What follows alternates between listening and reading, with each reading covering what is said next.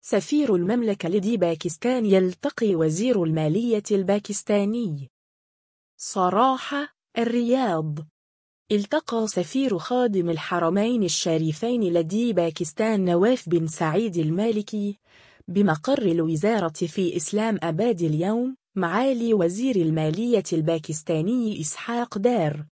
وجرى خلال اللقاء تبادل الأحاديث الودية وبحث الموضوعات ذات الاهتمام المشترك بين البلدين الشقيقين.